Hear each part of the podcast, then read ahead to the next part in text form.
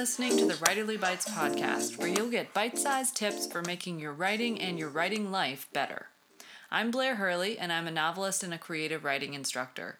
You can find more about me at blairhurley.com and on Twitter at bhurley. You can follow news about the podcast on Twitter at Writerly Bites. This week's writing tip is Things Could Have Gone Another Way. When an idea first comes to us, it's magical. It seems to come out of nowhere and has the spark of newness to it. It's not used up and shop worn like so many of our other tired old ideas. We become married to the story the way we originally conceived of it, that first shining idea of how the story is supposed to turn out, and we close ourselves off to the other ways the story might possibly go. I'm thinking about this question in Claire Fuller's startling, beautiful novel Swimming Lessons, which is about an unhappy marriage with its share of drama and strife. The wife has written a series of notes to her husband about the way she really feels about their marriage, and it's an opportunity for him to finally know the truth. But she's disappeared, and she's tucked the letters randomly in books throughout the house. The husband is contemplating giving the books away or even burning them all in a grand pyre. What kind of story would Claire Fuller be writing if he discovers the letters? And what kind of story would she be writing if he doesn't? The story could have gone one way or another, and we're in deep suspense about which way it will turn out. I won't spoil it for you. But it's really worth reading and thinking about how the story could be shaped if the letters are discovered or if they're not. Your character could have gotten married or left her fiance at the altar she could have had children, or she could have lost a baby, or not gotten pregnant at all.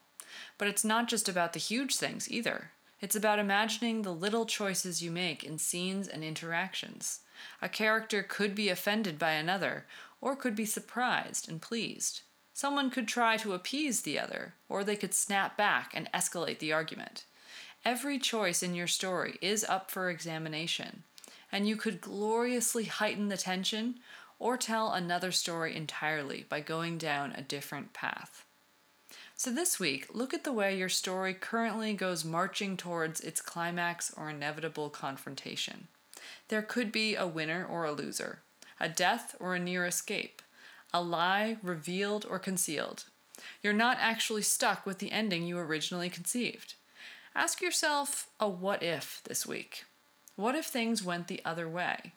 How would your character's life be changed radically if you, the writer, took the other fork in the road? I think a good example of a novel that explores this idea is Emma Cline's The Girls. In this novel, based on the cult created by Charles Manson and the murders that his followers carried out, a young girl is swept up into the devoted following. But just when you think this girl is going to be forced to conform to their terrible plans, the story takes a different direction. I was left thinking, long after the novel ended, why things took the turn they did. I can't say any more without revealing some crucial parts of this story, so I'll just recommend you take a look and consider what the story could have been if it went a different way. So this week, pull out a story that you're currently working on, or perhaps one that you've already finished and you're looking at a draft. Think about the ending, but also think about each subsequent, each scene that is uh, happening in the story.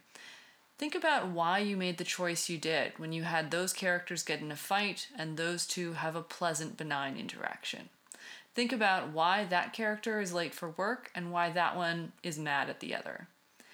Is there an advantage to changing some of these choices and trying out the scene in a different way? Think about writing a few experimental alternative versions of scenes or even whole stories this week. You may be surprised how you'll discover ways to break out of the cliched structure or just make new discoveries about who your character is. Just because you thought in the initial draft that your character might be easily offended, for example, doesn't mean that you have to stick with that characterization it might be more useful for you to discover oh, this character actually isn't easily offended. This character is surprisingly tolerant and maybe doesn't like to speak up if they're offended. And that could completely change a scene. So, this week's reading recommendation is Claire Fuller's slow burn of a novel, Swimming Lessons. I really enjoyed this one, particularly in the way that it uses letters which I hadn't seen for a while in a novel, the classic epistolary form. Um, and the story alternates very beautifully between letters about this marriage from the perspective of the wife and the children, uh, the grown children um, of the marriage, trying to piece the put the pieces together and figure out what has happened here. Thanks for listening. The Writerly Bites podcast will be back with micro tips to make your writing better. It's produced by me, Blair Hurley.